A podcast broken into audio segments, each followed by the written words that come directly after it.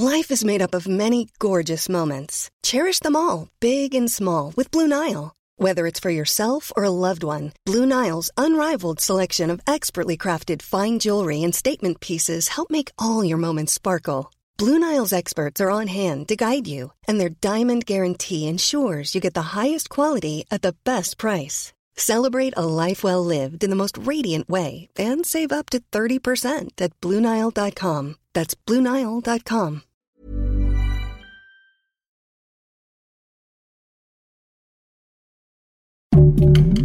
Heraldo Podcast, un lugar para tus oídos.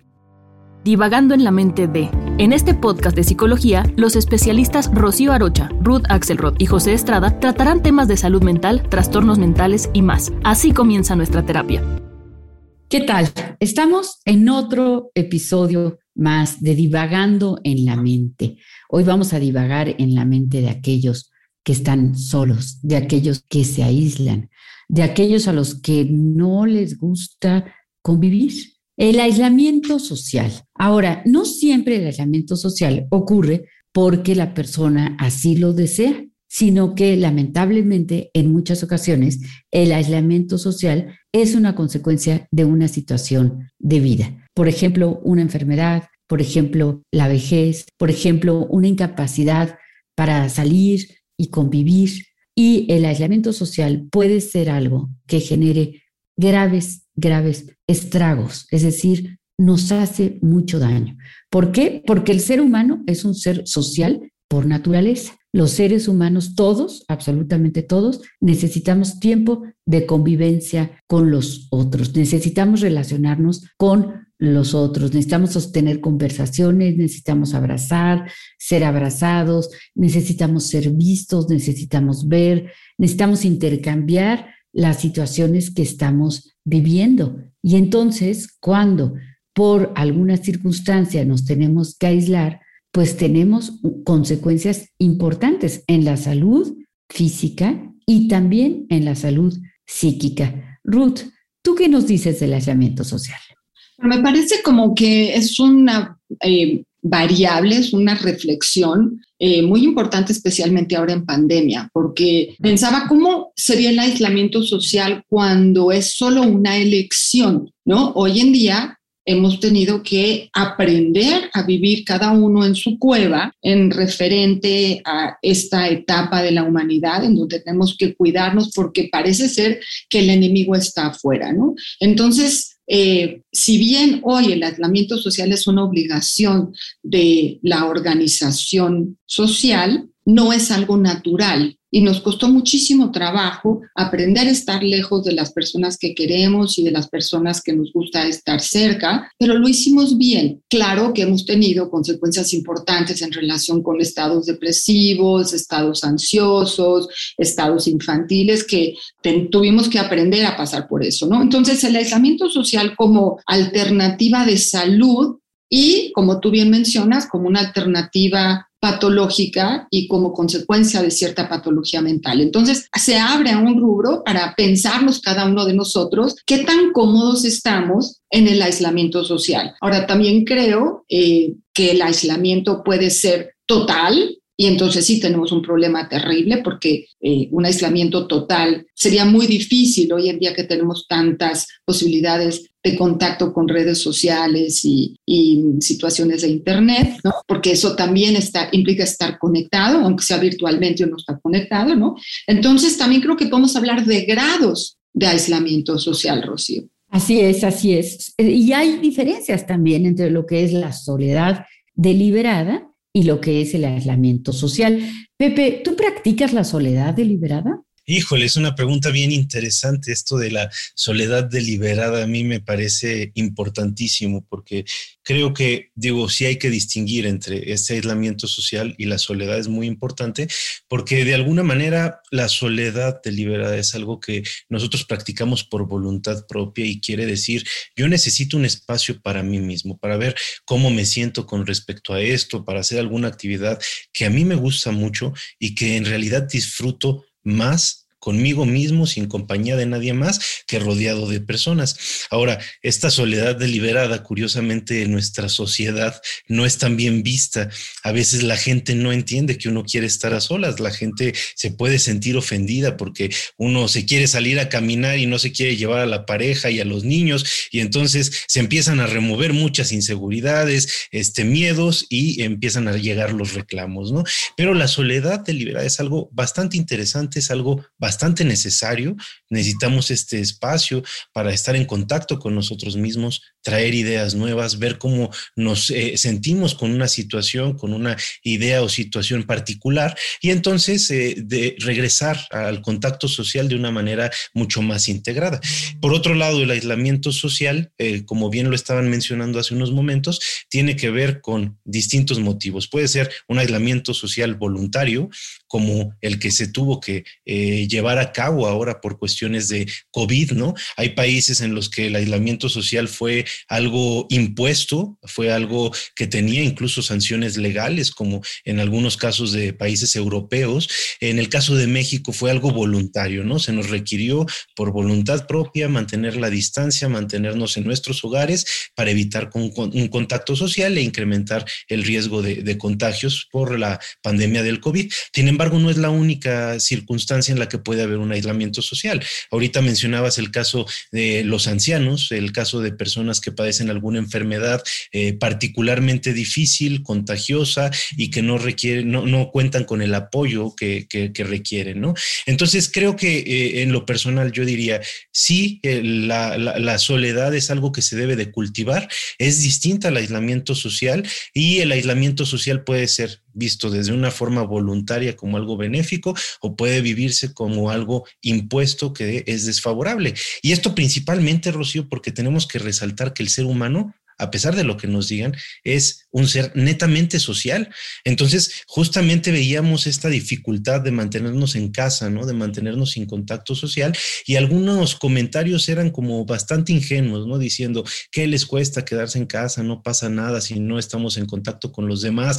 Y bueno, en realidad sí pasa. Somos una especie que disfrutamos, que necesitamos, que crecemos eh, con el contacto social, con las relaciones sociales. Así es, así es. Otra causa puede ser la discriminación, puede ser cuando uno vive en un lugar en donde no maneja el idioma de ese lugar en donde uno vive y entonces tiene barreras para comunicarse. Puede ser que uno viva en un lugar rural muy alejado, puede ser que haya problemas psicológicos o cognitivos, una depresión también, puede ser a veces por discriminación, ya sea por motivos de edad, de raza, de etnia o de orientación sexual, eh, puede ser a causa de una pérdida importante que se haya vivido o un cambio de vida eh, puede ser a raíz de la jubilación, eh, una dificultad para salir de casa. Muchos son los motivos que pueden llevar a una persona a padecer el aislamiento social. Y es muy importante tener recomendaciones, conocer cuáles son las consecuencias y cómo podemos evitar permanecer por largos periodos en aislamiento social aún a pesar de que estemos en una pandemia o aún a pesar de que tengamos alguna enfermedad. Es fundamental procurar llevar a cabo acciones que nos alejen del aislamiento social. ¿Por qué? Porque si no, hay importantes posibilidades de padecer enfermedades psicológicas como trastornos de ansiedad, como depresión y en los casos más extremos. Hay estudios que determinan que la demencia puede ser una de las consecuencias del aislamiento social. Ruth, ¿tienes algunas eh, ideas, consejos que nos puedas contribuir para evitar el aislamiento social? Bueno, quiero, quiero recordar un experimento o alguna forma en donde los humanos hemos intentado tratar de estar completamente aislados, ¿no? No, no nada más el aislamiento social, sino el aislamiento perceptual. Entonces, recuerdo haber leído una investigación que habían hecho, creo que, eh, si no me equivoco, es en Harvard, eh, y tiene que ver con el grupo de psicología en donde invitaban a estudiantes y les pagaban efectivamente para poder formar parte de la investigación a mantenerse en una eh, tina tibia, lo que sí cuidaban era la temperatura para que no entraran en hipotermia, ¿no?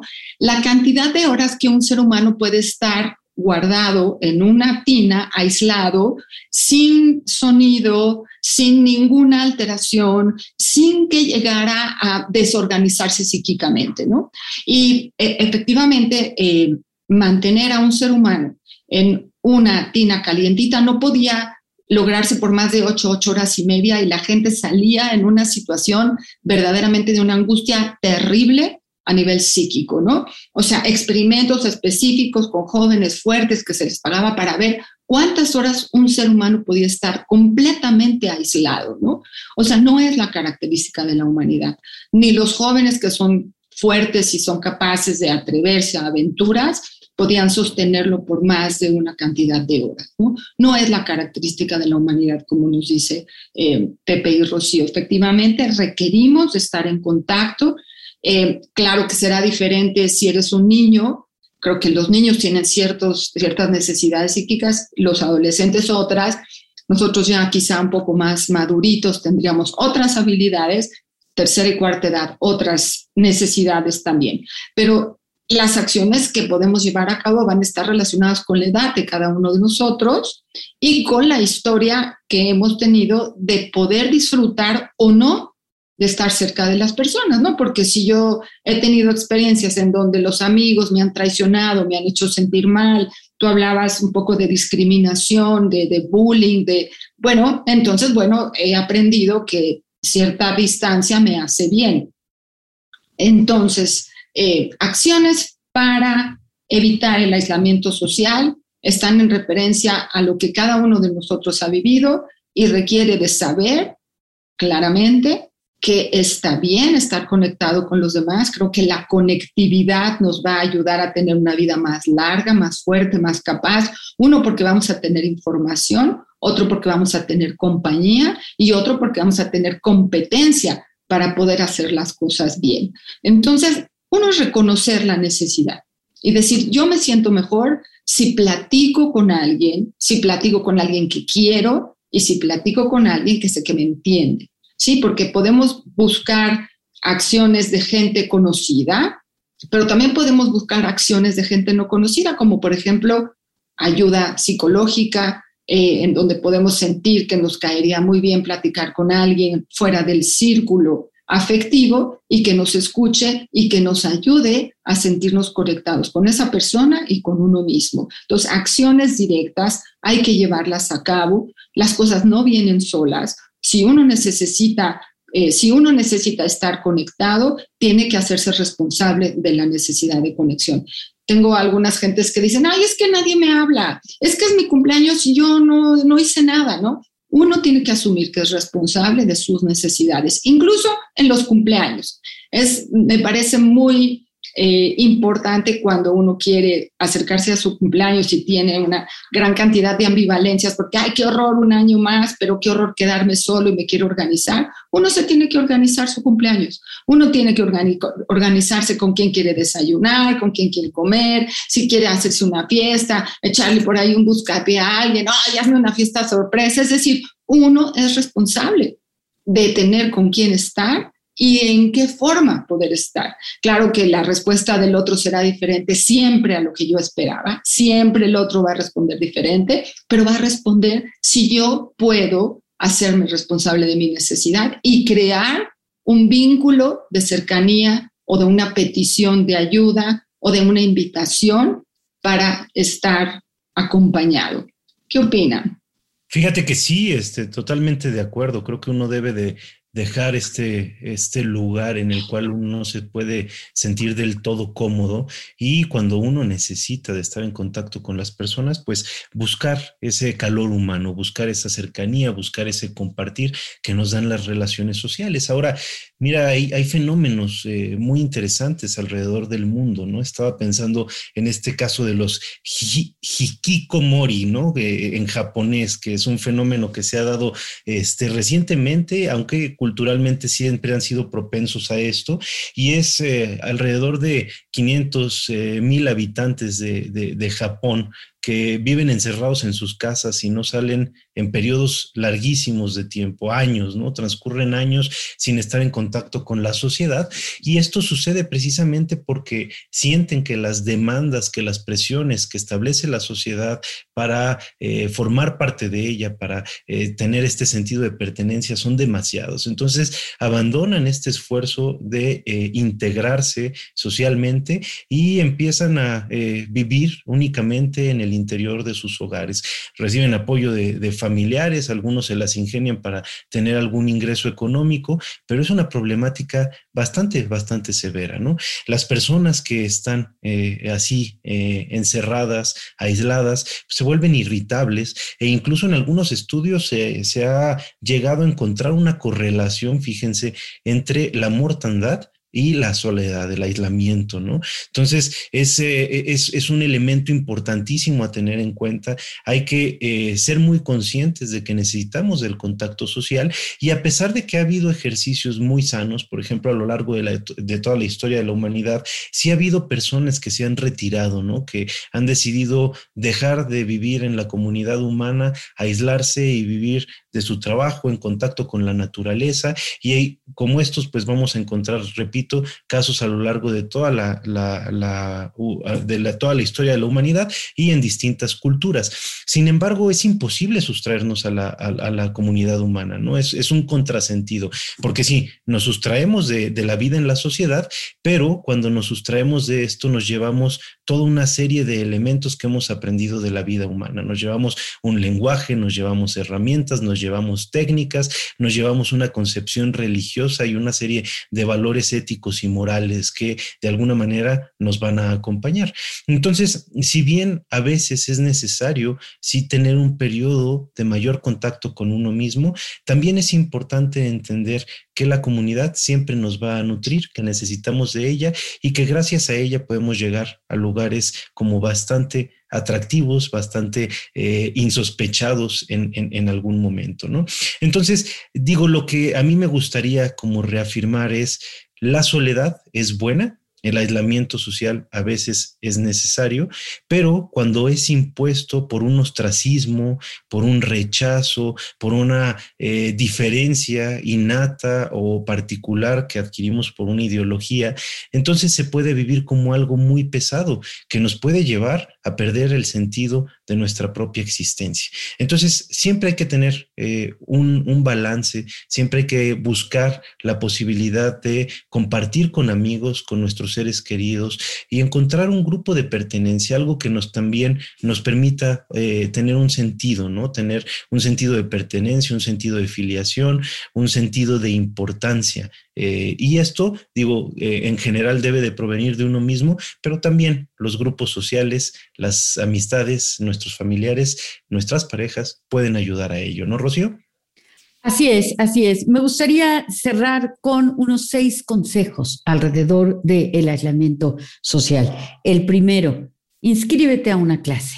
Eh, si no se puede en persona, bueno, puede ser una clase a distancia, pero en una clase pues vamos a conocer personas que tengan los mismos intereses que nosotros tenemos. Entonces, esto nos va a ayudar a hacer relaciones. La clase puede ser de cocina, puede ser de ballet, puede ser de literatura, tantas, tantas actividades que hay. Hay que inscribirse a una clase.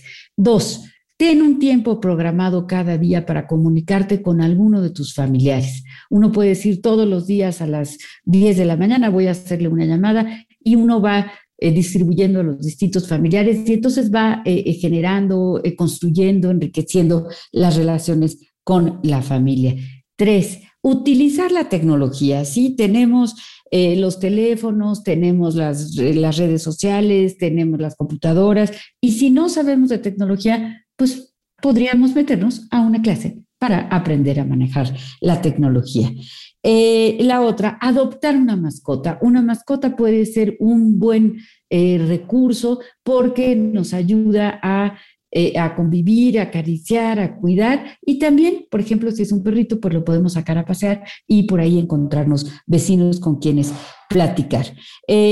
Hacer ejercicio, mantenernos físicamente activos también es muy importante y además si lo hacemos en una clase o con un grupo de personas, pues tienen cosas en común con nosotros y nos ayuda a relacionarnos. Conocer a nuestros vecinos es importante, ¿por qué? Porque los vecinos pues ahí están y tener algún, algún gesto, mandarles unos panquecitos al nuevo vecino que acaba de llegar, puede servir para hacernos, hacernos amigos o por lo menos conocidos de los vecinos, ¿no? Entonces, bueno, siempre hay modos de relacionarse. Ahora sí que, aunque no tenga yo eh, al amor de mi vida, al príncipe azul, aunque yo no tenga eh, las mejores amigas del universo o sienta que los demás sí y que yo no, no importa. Lo que importa es el poder tener contacto todos los días con otras personas. Todos lo necesitamos. Escucha un episodio nuevo cada semana por las plataformas de El Heraldo de México. Divagando en la mente de es una producción de El Heraldo Media Group, edición Federico Baños y producción Mariana Guzmán. Subtle results, still you, but with fewer lines. Botox Cosmetic, out of botulinum toxin A, is a prescription medicine used to temporarily make moderate to severe frown lines, crow's feet, and forehead lines look better in adults. Effects of Botox Cosmetic may spread hours to weeks after injection, causing serious symptoms. Alert your doctor right away as difficulty swallowing, speaking, breathing, eye problems, or muscle weakness may be a sign of a life threatening condition. Patients with these conditions before injection are at highest risk. Don't receive Botox Cosmetic if you have a skin infection. Side effects may include allergic reactions, injection site pain, headache, eyebrow and eyelid drooping, and eyelid swelling. Allergic reactions can include rash, welts, asthma symptoms, and dizziness. Tell your doctor about medical history, muscle or nerve conditions including ALS or Lou Gehrig's disease, myasthenia gravis, or Lambert-Eaton syndrome and medications, including botulinum toxins, as these may increase the risk of serious side effects. For full safety information, visit BotoxCosmetic.com or call 877-351-0300. See for yourself at BotoxCosmetic.com.